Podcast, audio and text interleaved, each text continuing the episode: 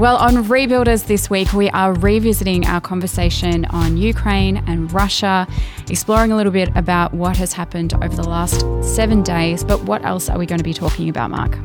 We're going to be continuing to ask the question of what is this telling us at a bigger level? Uh, are we seeing the rise, actually, in a plot twist of a post secular world? We're going to be talking about the rise of what is called civilizational states and how history is looking very different, or the future is looking very different. History hasn't come to an end, it's continuing. And particularly looking at that from a biblical perspective, what does this tell us about what it is to be the church at this moment? So, if that sounds interesting, keep listening. If you want a list of the resources that are referred to in this episode, you can join our mailing list by heading to rebuilders.co and subscribing to the mailing list.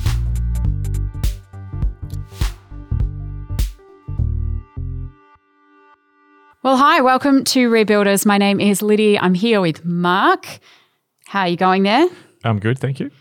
There is a um, a person absent Yes. in like physical form. Physical form. Today, Daniel um, is not with us in the building, but he is with us via the digital space. It's very creepy because the whole sound desk is no one's sitting there, but we're it's it's remotely being operated, which is just really weird. So stuff's happening, but he's not there. So anyway, we're creeped out, but you don't need to be at home because everything's working. Yep, everything's fine. And it was Daniel's birthday Don't this worry. week. Oh, yeah, it was Daniel's Happy birthday, birthday, this Daniel, Happy the birthday, 7th Daniel. of March. For the 7th of March. Uh, happy birthday, Mark, for the 5th of March. Thank you. Happy birthday, Liddy, for the 7th of March as well. Yeah, Daniel it's a and I rebuilders- have matching birthdays, and Yeah. yeah, somebody got in early. Yeah. Mark. Yeah. Oh, got to be ahead of the pack. Yeah. Well, So, yeah, look, birthday week, exciting times. We had lots of donuts yesterday, which, well, actually, us two did. Daniel wasn't here. no, no. He We've was saved, home sick. we've yeah. saved Daniel a donut though. Yeah. You never know; it might might disappear this afternoon. Hmm. Uh, so yes, as with birthdays, you know, it's a good time to reminisce on the year that you were born. And uh, as I was traveling in the car on my birthday, I was listening to the hits of 1986, and this particular song came up, which uh, I didn't really think of at the time, but as we were preparing uh, before the show, it came into my head, um, which is Genesis. from yes, Genesis, the band Genesis, uh, and the song is called "Land of Confusion." And so I was like, "This is the world we live in," or however it goes. And these are the hands we're given. That's the line that I had in my head. But it turns out it's actually quite a relevant song. Yes, yes. You put on the you put on the music video, and I was like, "Oh wow, we're back here." It's images from Spitting Image. So, so video clip is using the puppets from the British Br- political satire satire show Spitting Image, Which, is- I'd never seen before, so I had no idea what which was that in was. its heyday at this time of Margaret Thatcher and Ronald Reagan. But all the images, Cold War, Russians, Ronald Reagan trying to save the day, it felt very relevant. But then you read some of the lyrics. Yeah. So uh, this one section that says, "Oh Superman, where are you now? When everything's gone wrong somehow, the men of steel, the men of power, are losing control by the hour." And it just seems like scarily fitting Yeah, yeah. as we uh, come to another episode of talking about what's happening uh, in Ukraine, uh, what's happening with Putin and Russia, and how that trickles down and affects uh, our us at a, a local level, at a church level, um, at a leadership level, in whatever context you find yourself in. So we might take the opportunity now um, to do a bit of a catch up on what's what's been happening uh, in Ukraine since we recorded last week. So it's been seven days now. Yeah, let's let's head there. Well, I think the big, you know, so the big few, just to play a big few things, you know, obviously the, the conflict is ongoing.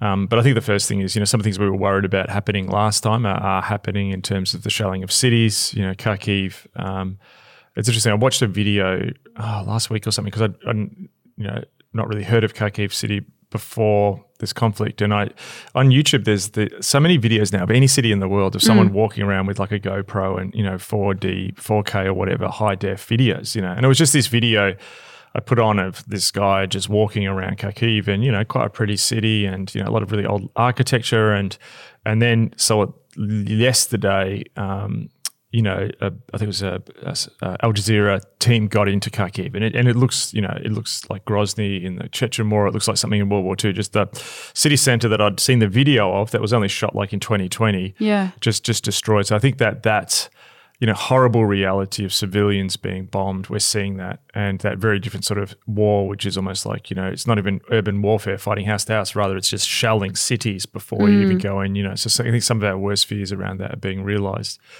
I think we're also seeing some of the other issues that we've talked about in this podcast of supply chains, and yeah. we're seeing that intensify, um, particularly around grains and wheat in mm-hmm. the world, and projecting that you know you could see huge problems with food supply, particularly in Africa, North Africa, as Russia and Ukraine are big sort of uh, food bowls for a lot of the world. And even Russia uh, produces a lot of fertilizer for the world, which now, in retaliation to some of the sort of sanctions they're not producing, even just one little weird um, but consequential um, supply chain issue mm. is that I think one in I heard one in seven uh, maritimers who are involved in cargo around the world are Russian or Ukrainian, and yeah. a lot of the most trained sort of guys who you know uh, operate at a high level in in mm. cargo mm. is actually Ukrainian. So a lot of them now are not able to say, you know, the add-on supply chain effects, and even the no-fly zones with air cargo now, and Black Sea being sort of closed, and you know this sort of stuff. It's some of the supply chain issues that we saw with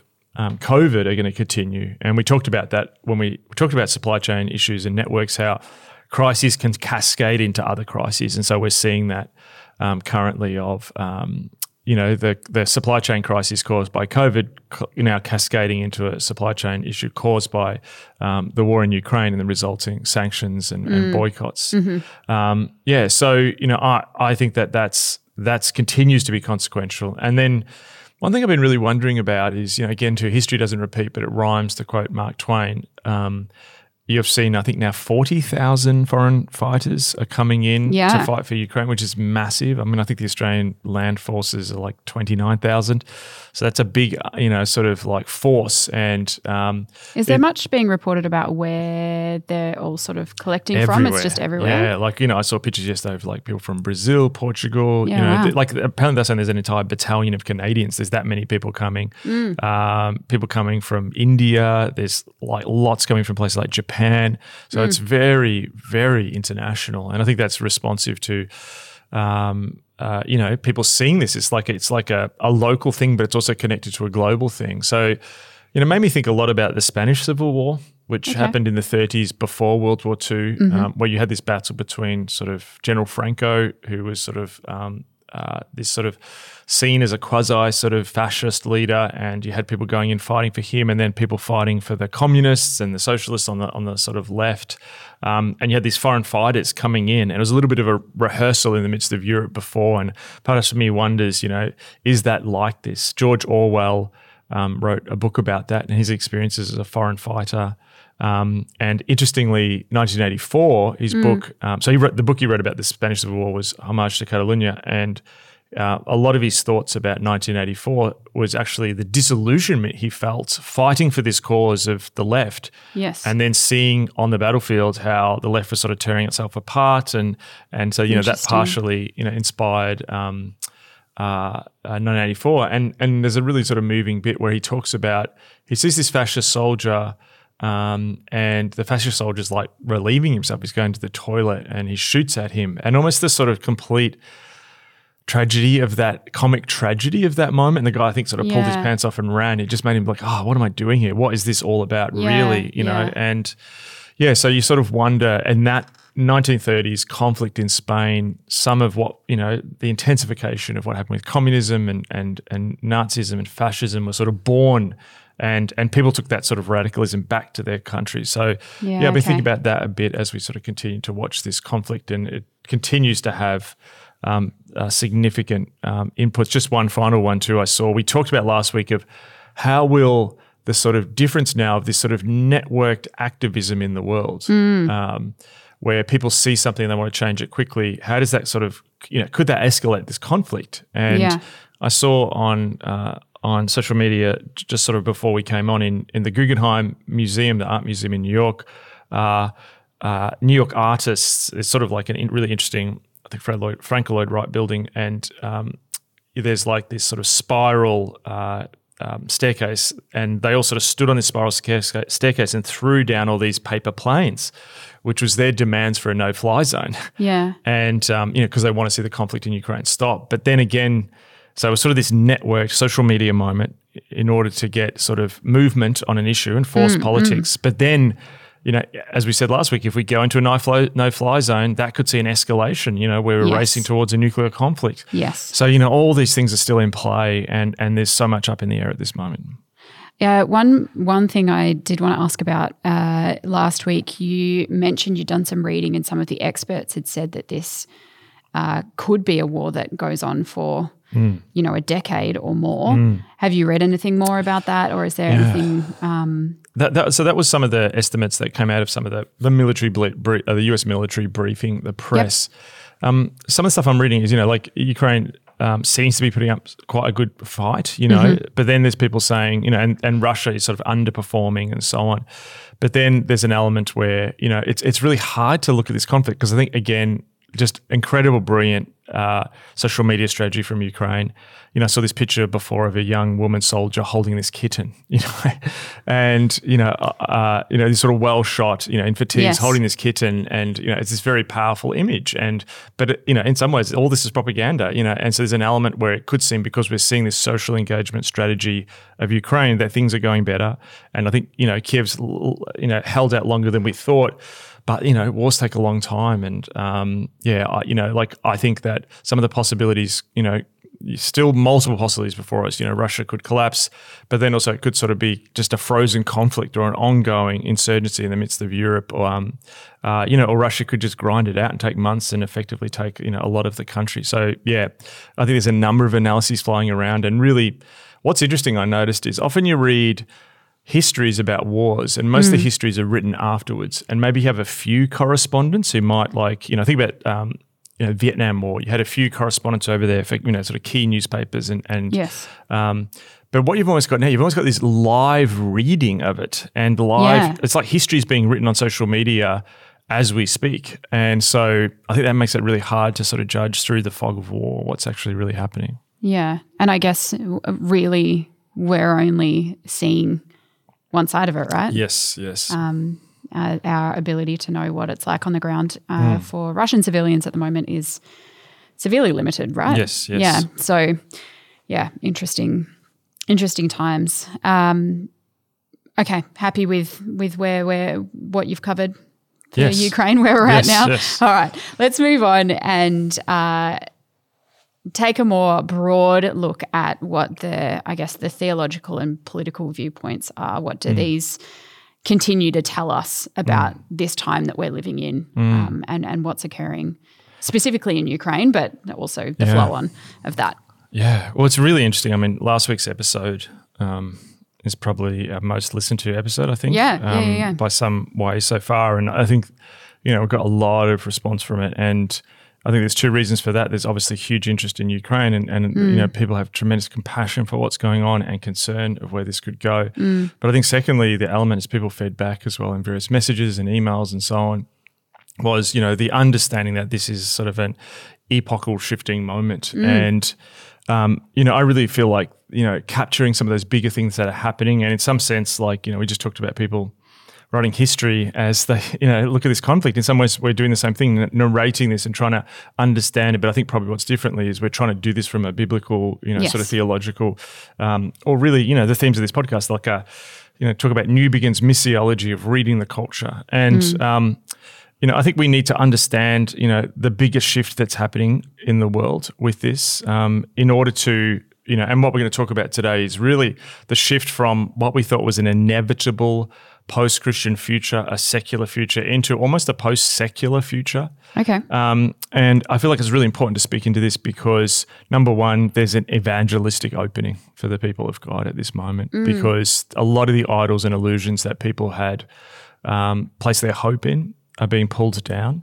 So there's an evangelistic opening, and uh, but secondly, there's also this importance of what we're going to talk about today is that at moments of crises like this, that also the church is not seduced into, uh, you know, misled into, um, uh, you know, I think some of the forces and, and and spirit of the day which can lead us down bad paths. okay Well, you mentioned there the term uh, post secular, a Yes. post secular reality. We've obviously talked a lot about po- post Christian Mm. um, culture, but I wonder, uh, we've probably mentioned it a few times about post um, secularism, but it'd be, yeah, it'd be valuable to explore that a bit more. Yeah, well, we haven't mentioned it heaps, and I, I think that it's something that's really important to get. I think across our, um, you know, understanding, Yes. because there was just such a strong belief that's animated so much of the reaction, particularly in the Western Church, that ah, secularism is inevitable. And you know, I think what we're seeing playing out is a potential post-secular reality. Is that going to happen everywhere? No. Is there still going to be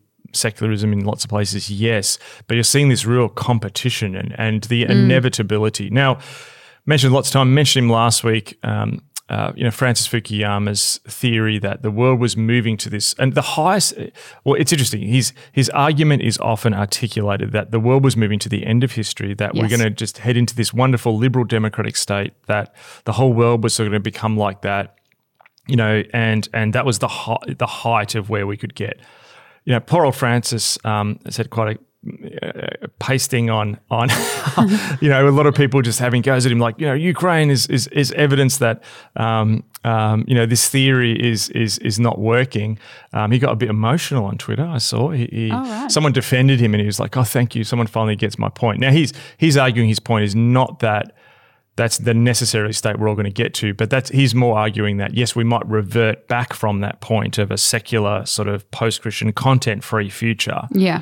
Um, but that um, he's saying, well, you know, we might revert from that, but we can never get higher than that. Got it. Yeah. Um, now he had a a sort of rival who was a friend, so they had a intellectual rivalry, but managed to be quite good friends. Um, um, Samuel Huntington, and around the time that um, Fukuyama sort of you know posited this view of the future, he had this other view, and um, the two views have sort of been in competition in how people have thought about the future of the world and sort of international relations and geopolitics and so on. And he wrote a sort of very famous book um, called The Clash of Civilizations. So Fukuyama's vision of the world is that the highest state we'll get to is liberal democracy. It's sort of inevitable and people eventually, it will win out because of just the force of its sort of argument and they're just the inevitability of it. Huntington, um, that's a very quick, simple, um, you know, sort of explanation of it. yeah. Huntington actually saw no history was moving towards what he called a clash of civilizations. Okay.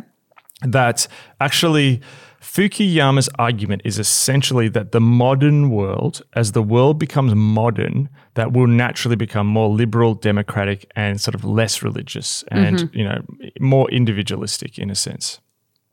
Samuel Huntington actually posited something very different. Now he has a really interesting uh, uh, diagram, which you know obviously you're listening to a podcast. I can't show you, and I know uh, for those of you who watch it on YouTube, which more and more people are watching on YouTube, which Yeah, is yeah, interesting. they are. Um, obviously, just have to see our, our wonderful selves in, in person. Um, but he, he he has this little chart, um, and basically he talks about his Huntington's argument is that actually modernization will actually lead to what he called a cultural resurgence. So classically, how it went was that you know basically modernization will mean that the society sort of you know increases in its sort of economic, military, and political power. Yep. And so, in a sense, we become more modern. We can conquer nature. Yes. Um, you know, we advance in science. But then, for the individual, what this would mean is that they increasingly would be alienated and they would be disconnected from the things which traditionally gave them meaning of, of place, of religion, of culture, of identity, of, of you know those tribal bonds. You know, Yes. um, and that this would actually then lead into an identity crisis. We've certainly, like pre pandemic and pre discussing this war, we've certainly seen that, Yes. right? There's there's plenty of evidence to show that Yes, that's that's totally. happening. Yeah. So that's where Fukuyama would agree with it in a sense to that point. Yep. And Fukuyama would sort of say, yep, people are going to get to that point. They might sort of go backwards because they feel alienated, but that's the highest we can get to. And that's sort of the end of the game. And what's backward? Like, backwards sort of, back you to? know, try and unravel things. He talked about, you know, at the end of history, people might become bored, you know, Yeah, and sort of return to the old sort of, you know, sort of primal urges of battle yes. or whatever. Okay. Yep. Uh, Huntington sort of articulated slightly different. He actually said that what would happen is that they would go through that stage and then would start to look and negotiate a new kind of modern living, a new kind of modern being, a new kind of modern way of interacting with the world, which would then try and bring back identities of the past and would actually lead to this sort of cultural and religious resurgence. Okay. Um, so, actually, his argument is that modernization will inevitably not lead to a sort of secular future Yes. or a a future where people aren't you know animated by culture and civilization and these things. Yeah. That actually it would um, uh, you know lead to a rediscovery of those previous things. Does that make sense? yeah, kind of. Um, so a rediscovery of like, can you give some examples? Like, what's the yeah, So let's give a few examples. So number one, um, Turkey. Yep. Turkey, as a modern nation, was formerly an empire. It was the Ottoman Empire, and the Ottoman Empire um, was ruled um, by an Islamic leader, um, and it saw itself as the continuation of the great Islamic civilization of the Caliphate.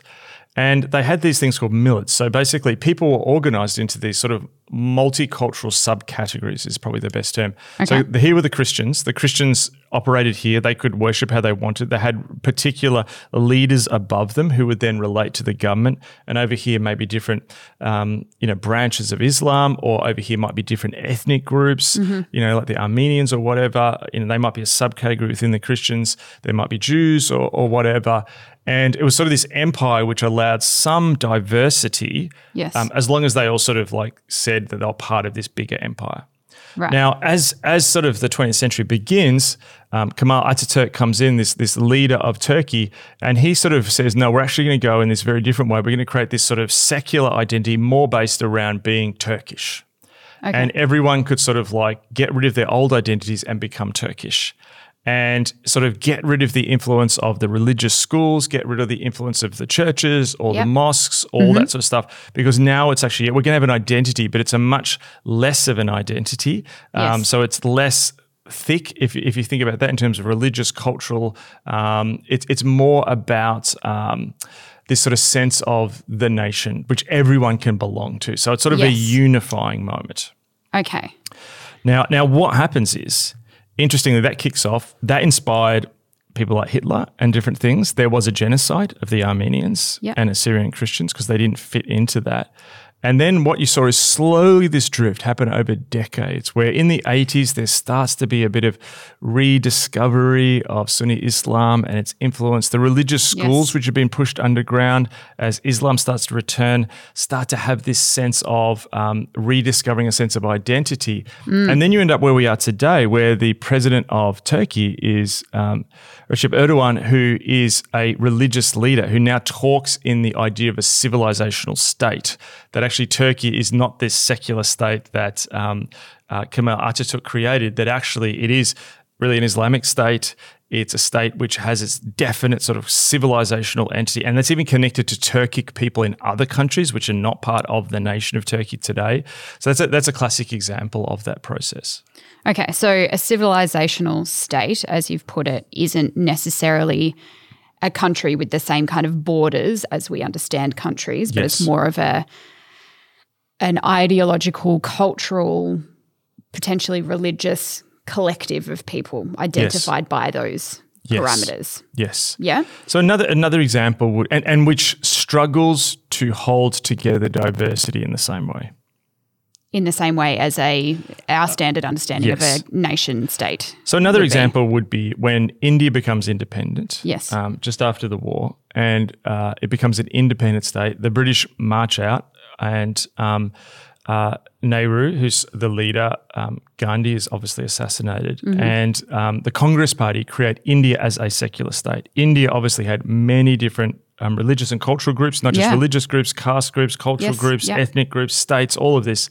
And um, but they said we're going to be united by being Indian, and we sort of want this culture where yes, you can still practice your religion. So it's not secularism is is trying to get rid of religion, rather it's trying to create this way of those different religions relating to each other. Mm-hmm. And so they create this this state. They also are non-aligned. They won't be part of the cold. They don't want to be part of the Cold War. They don't want to be linked to the West or to communism. It's creating this sense of Indian identity and this secular state where the Muslim can work next to the Hindu, next to the Christian, and sort of everyone can go and worship what they want to worship, but it doesn't come in and sort of like um, then affect the public square. So it's it's a way Okay. of finding a compromise between these different identities. Where we are now in India is slowly you've had this uh, growing sense of Hindu nationalism or a Hindu civilizational state. Okay. So Narendra Modi, the current leader of India, actually comes from a uh, sort of stream which has grown up in Hinduism of sort of Hindu sort of right wing thought, where he comes from a sort of youth organization or a, a- an organization called the RSS, which actually was modeled on some early fascist sort of groups like the brown shirts in, in Germany and sort of Mussolini's uh, sort of early movements. And so India now is drifting away from that secularist idea to actually being Indian is Hindu and even talking about how does it sort of gather like there's article uh, uh, essays being written now of how does it sort of gather these bigger sort of you know even parts of the the bigger Hindu uh, civilization that could be in a place like Bali or or Nepal or these sort of places. Yes. So this growing sense of uh, uh, it's less about a multicultural group in a nation defined by just say their citizenship who agree to keep some of those things out of the public square. It's now about replacing at the center of identity things like ethnicity or religion or culture back in the center of that place, and particularly having one dominant group which which holds that. So, how are you seeing this play out um, in what's happening in Russia and Yes. Ukraine? Well, again, too, I think we've seen something very similar. Yes. Um, you know, you think about, you know, we talked about this last week of of Russia, um, uh, in the '90s embracing liberal democracy and sort of, you know, trying to become this sort of pluralist place, like a 21st century, uh, sort of like a, you know, a 20th, uh, uh, like a Western liberal democracy. Yes. And um, you have this sense then of uh, this slow return, which was already sort of happening in Russia, it always under the surface and, and had grown up a bit in, in the Soviet Union. Um, but you move from that idea of let's head towards liberal democracy to now this very key idea of Russia as a orthodox state Yes. but also interestingly, sort of an alliance with Islam because you know Russia has a significant Muslim population which Yep. is growing. Um, uh, this idea of Russia as an intact civilization that goes a long time back. Same thing with India. They want to look back beyond the idea of nation states, back thousands of years. Same in Turkey, back to the Ottomans. And so this idea that you want to look back as we're this great civilization that's gone for a long time. We've got all these these stories, we've got all these myths, we've got all this identity, and we want to grab that back as a way of trying to work out how to move into the modern world.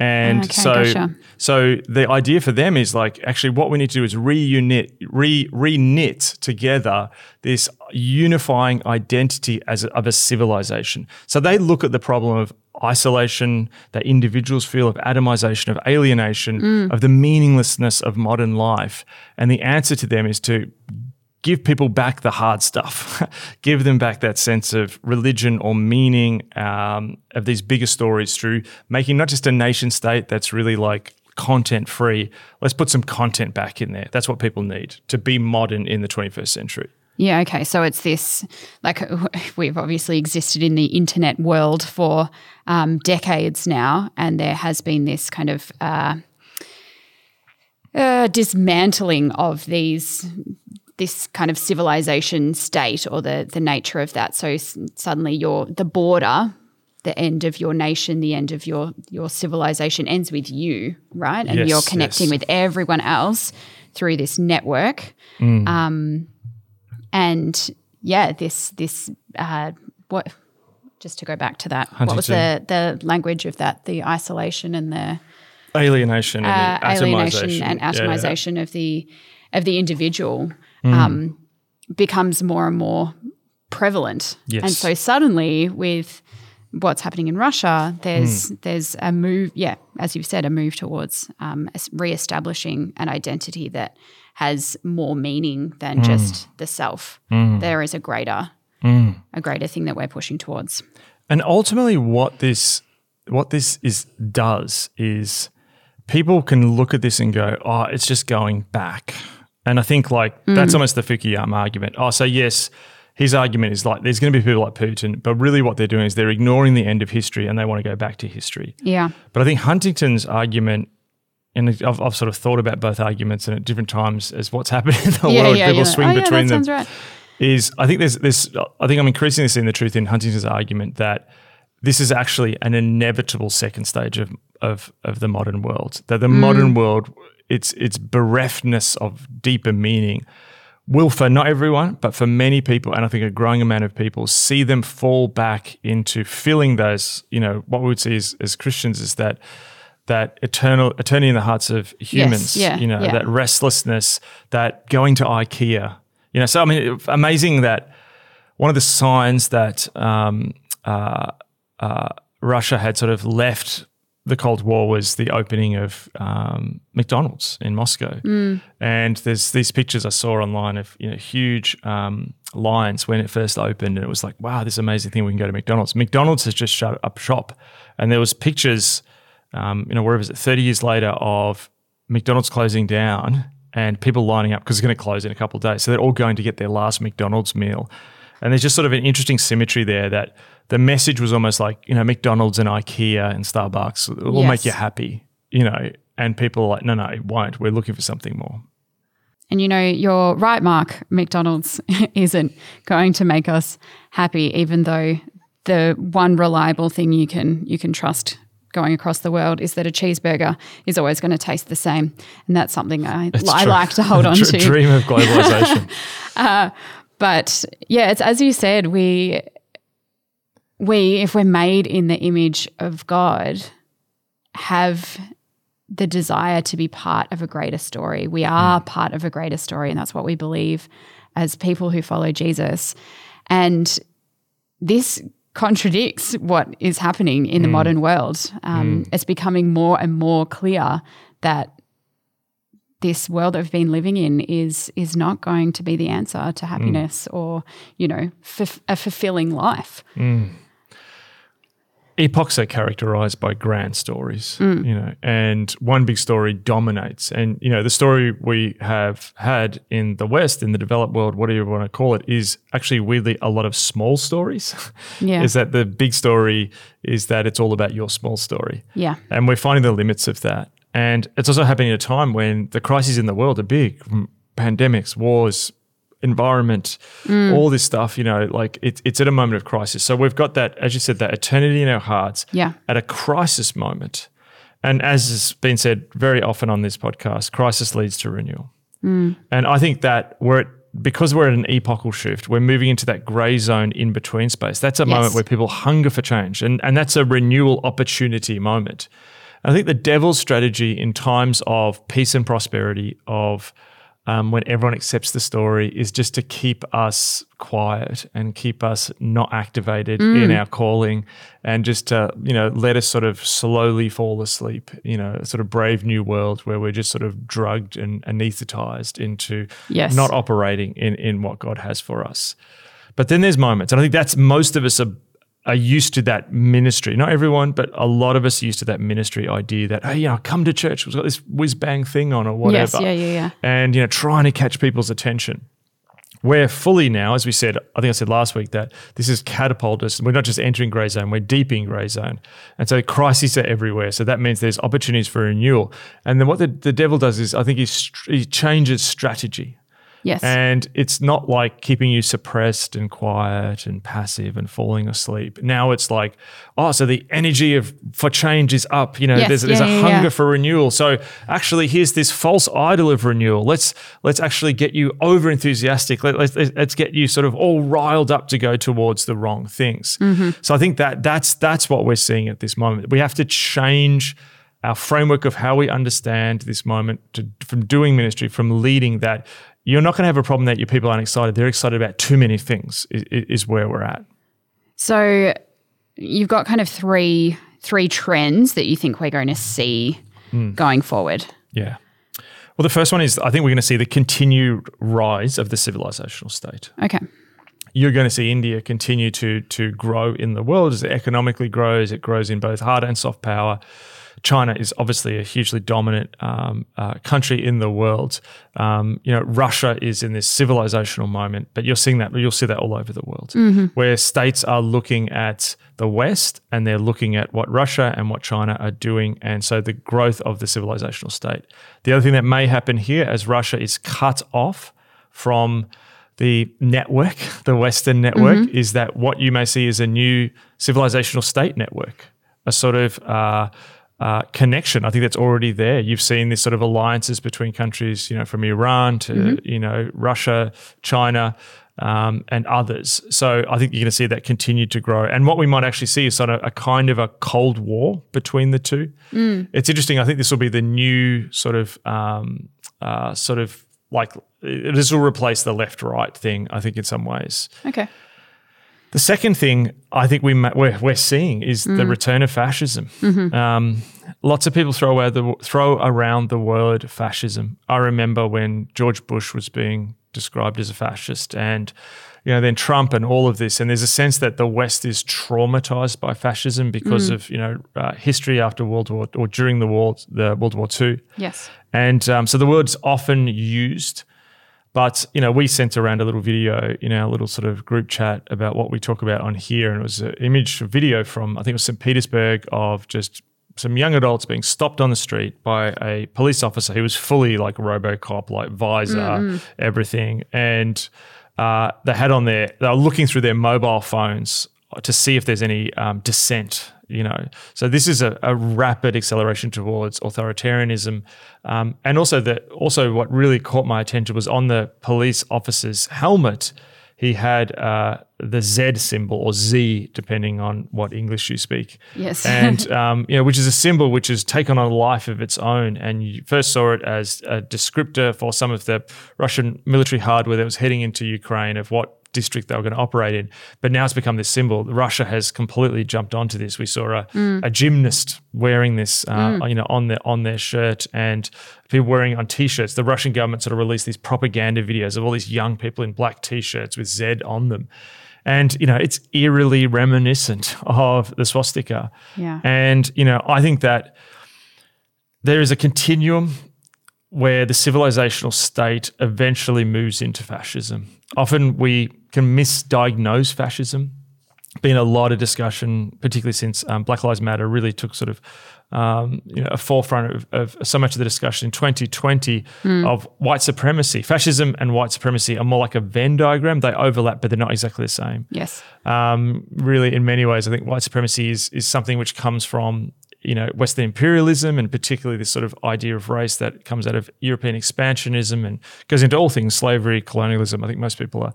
Uh, au fait with most of that. It's it's fascism is something which then comes later. It comes in the 20th century. It's a reaction to modernity. Doesn't as much have an ideological core as say something like communism.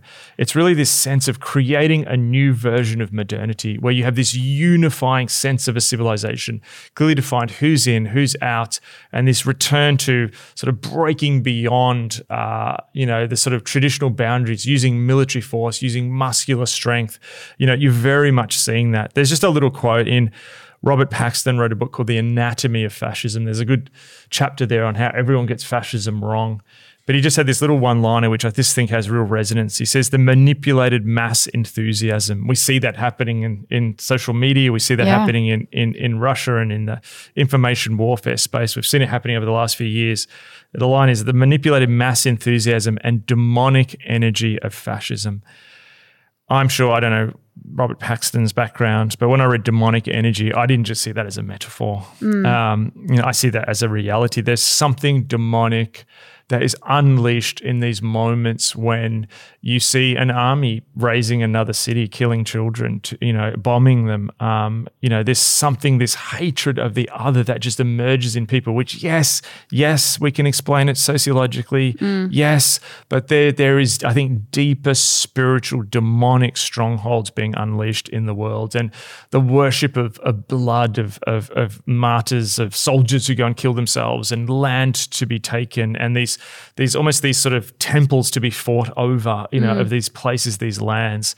There's something spiritual, I think, that's been released i- in the world, and I think you know we have to reckon with that because it's like a gateway drug from civilizational state. You can find yourself. We've seen that with Russia moving from where it was in the 90s, you know, into I think you know we're seeing fascism in elements of the, the Russian leadership and and sadly even the population at this point in time. And um, you know that's that can happen in lots of places. That's not just something that's happening in Russia, which we really mm. need to be aware of in moments like this. Yeah. And I think there's a Christian response to that. Um, mm. You know, it's it's fascism. Um, you know, I think it was Burleigh, Michael Burleigh spoke in his dual uh, books, uh, Sacred Causes and Earthly Powers, about the history of religion as politics. Politics as religion, rather. You know, he said that, you know, very quickly in the 20th century, people could see that the rise of Bolshevism, communism, and the rise of fascism were really religious. you mm. know? And so that religion is returning and it's a false religion. And we have to be unabashed in, in, in critiquing it from a biblical perspective. I think the other thing that could happen in the face of the rise of fascism, you know, it's it's traumatizing. I think particularly for people in Europe who perhaps have grown up under the sort of let's call it the McDonald's globalization view of the world, yes. but who knew that their town or their grandparents or their country lived through communism, fascism, the wars in Europe. Um, this is deeply traumatizing because it's like the the thin veneer is pulled up and and and the ghosts of the past, the demons of the past are released. And you know, you can see that the West, which has described itself as this liberal democratic bloc, the EU or the developed world or the West or whatever we want to call this, what we could see happening is there now has to go, well, that's the civilizational states. What are we? And mm. I think some of these, you know, the fact that you're seeing people who are on the left and the right coming together in this defense of democracy against what's happening in Ukraine is you could see the West, you know, beginning to see itself as a civilizational state. Interesting. I just want to read a quote from mm. Alexander Dugin, who's one of the sort of Russian nationalist, sort of far right Eurasianist thinkers. Um, one of his sort of offsiders in sort of a sort of far right Eurasianist party. I won't get into Eurasianism now, but that's a that's a podcast in and of itself.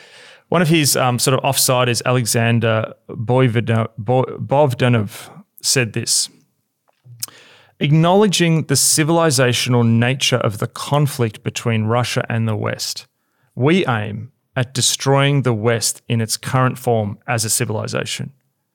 And that's really interesting. Mm. They see the West as a civilizational state. This is the this is the current sort of Russian nationalist thinking yes, we're seeing. Yes. Therefore, having recourse to use the existing networks, again, networked warfare, mm-hmm. We should give priority to those that themselves are directed at the destruction of modern European civilizational identity. Again, there's a clear civilizational identity that's clear to people outside yes. of that sort of European uh, West. Groups that can act in this capacity include totalitarian sects, separatist movements, ne- neo Nazi and racist movements, anarchists and anti globalists, radical ecologists, Eurosceptics, isolationists, illegal migrants, etc. This is exactly how the West operates, using against Russia liberal and human rights non governmental organizations whose ideology is destructive and pernicious for the Russian civilization.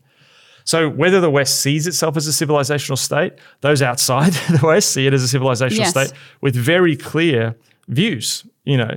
And and you can see here in this in you know, and I'm not saying this guy this guy is a far right thinker. I'm not advocating his thought, but you can see as we sort of dig into it that perhaps what may happen is the West begins to go, well, what do we stand for? Mm. We realize now, and you see a lot of it, like the West is weak. We've been arguing over stupid culture war issues when actually here's the real thing. You know, here's Russia bombing cities.